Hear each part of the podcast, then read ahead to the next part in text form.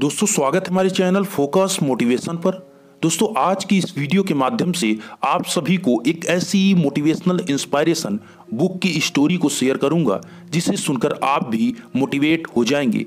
दोस्तों, हम जिस बुक की बात कर रहे हैं, उस बुक का नेम है रिच डैड, पुअर डैड, और इसके राइटर हैं रॉबर्ट टी क्योसॉकी। दोस्तों, अभी तक की स्टोरी में हमने आपको बताया कि रॉबर्ट टी क्योसॉकी जी के दो डैडी थे, एक पुअर और एक रिच। एक गरीब और एक अमीर। दोस्त एक डैडी कहते थे, मेहनत से पढ़ो ताकि तुम्हें किसी अच्छी कंपनी में नौकरी मिल जाए। और जबकि दूसरे डैडी कहते थे, मेहनत से पढ़ो ताकि तुम्हें किसी अच्छी कंपनी को खरीदने का मौका मिल जाए। दोस्त एक डैडी कहते थे, जहाँ पैसे का सवाल हो, सुरक्षित कदम उठाओ, खतरा मत उठाओ। जबकि दूसरे डैडी कहते थे, खतरों का सामना करना सीखो। दोस्त, अभी तक की इस पार्ट वन में हमने इस स्टोरी को शेयर किया। अगर आपने पार्ट वन नहीं देखा तो डिस्क्रिप्शन में लिंक है। पार्ट वन को आप सुन सकते हैं। आज की इस वीडियो में पार्ट टू में हम आगे बात करेंगे इस स्टोरी में। आगे दोस्त कहते हैं, एक डैडी कहते हैं, मेरी पैसे में कोई रुचि नहीं है। यह पैसा महत्वपूर्ण नहीं है।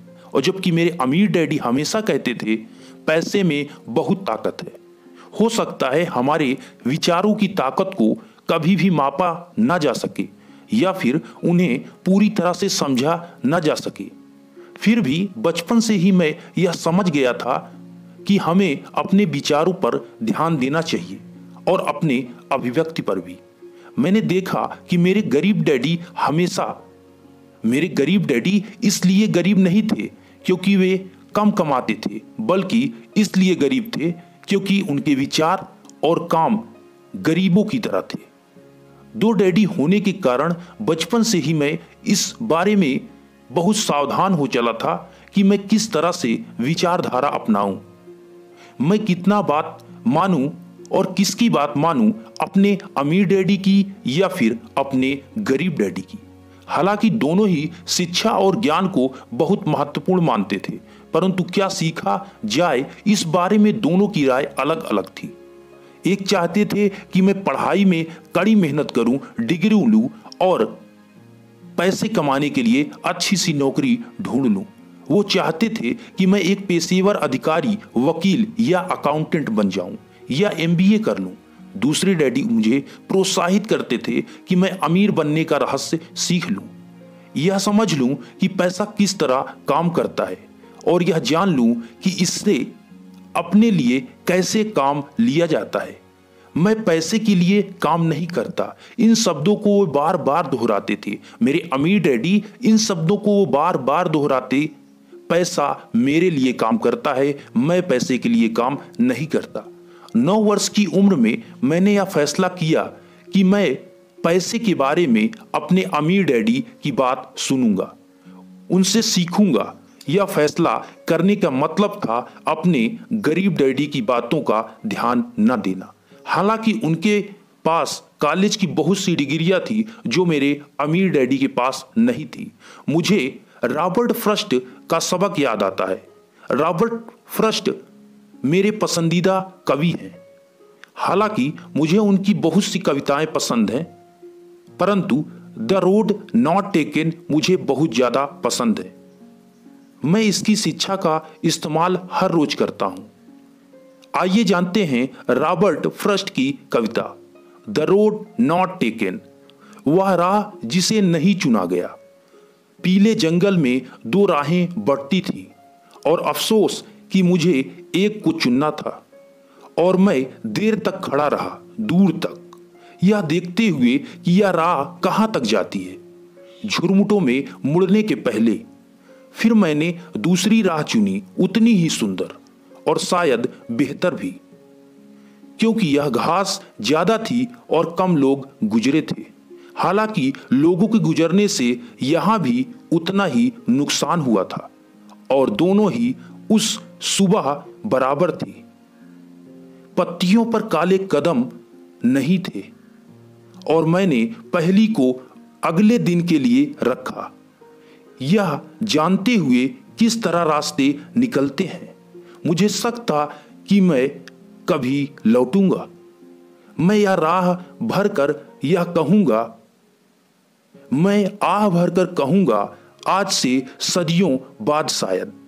एक जंगल में दो राह बढ़ती थी और मैंने मैंने कब चली हुई राह को चुना।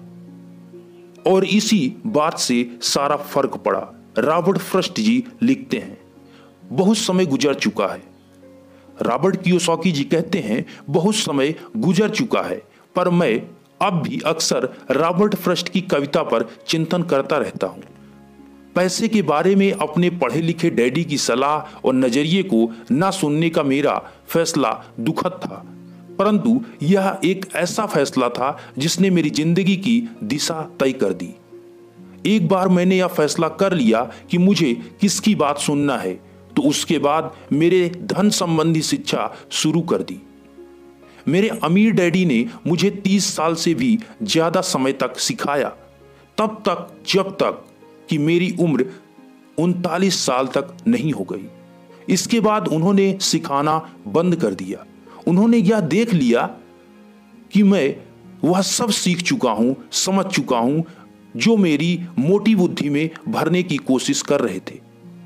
पैसा एक तरह की ताकत है, परंतु इससे भी बड़ी ताकत वित्तीय शिक्षा है। पैसा तो आता और जाता रहता है, परंतु अगर आप यह जानते हैं कि पैसा किस तरह से काम करता है तो आप ज़्यादा ताकतवर हो जाते हैं। और आप दौलत कमाना चालू करते हैं। केवल सकारात्मक चिंतन से ही समस्या हल नहीं हो सकती। क्योंकि ज़्यादातर लोग स्कूल में पढ़ते हैं और वहाँ वे कभी यह नहीं सीख पाते कि पैसा किस तरह से काम करता है। इसलिए वे पैसे के लिए काम करने में अपनी सारी ज़िंदगी बर्बाद कर देते हैं। मेरी शिक्षा जब शुरू हुई थी, तब मैं केवल नौ साल का था और इसी कारण मेरे अमीर डैडी ने मुझे जो पाठ पढ़ाए थे, वो बहुत आसान थे। और सारी बातों को छोड़कर विचार किया जाए तो उन्होंने मुझे तीस सालों तक कुछ छह महत्वपूर्ण पाठ पढ़ाए। यह पुस्तक उन्हीं छह पाठों के बारे में और इसी में उतना ही आसान बनाने की कोशिश की गई है, जितना कि मेरे अमीर डैडी ने इन्हें मेरे लिए बनाया था। यह पाठ आपके लिए जवाब की तरह नहीं लिखे गए हैं, बल्कि मार्गदर्शक की तरह लिखे गए हैं।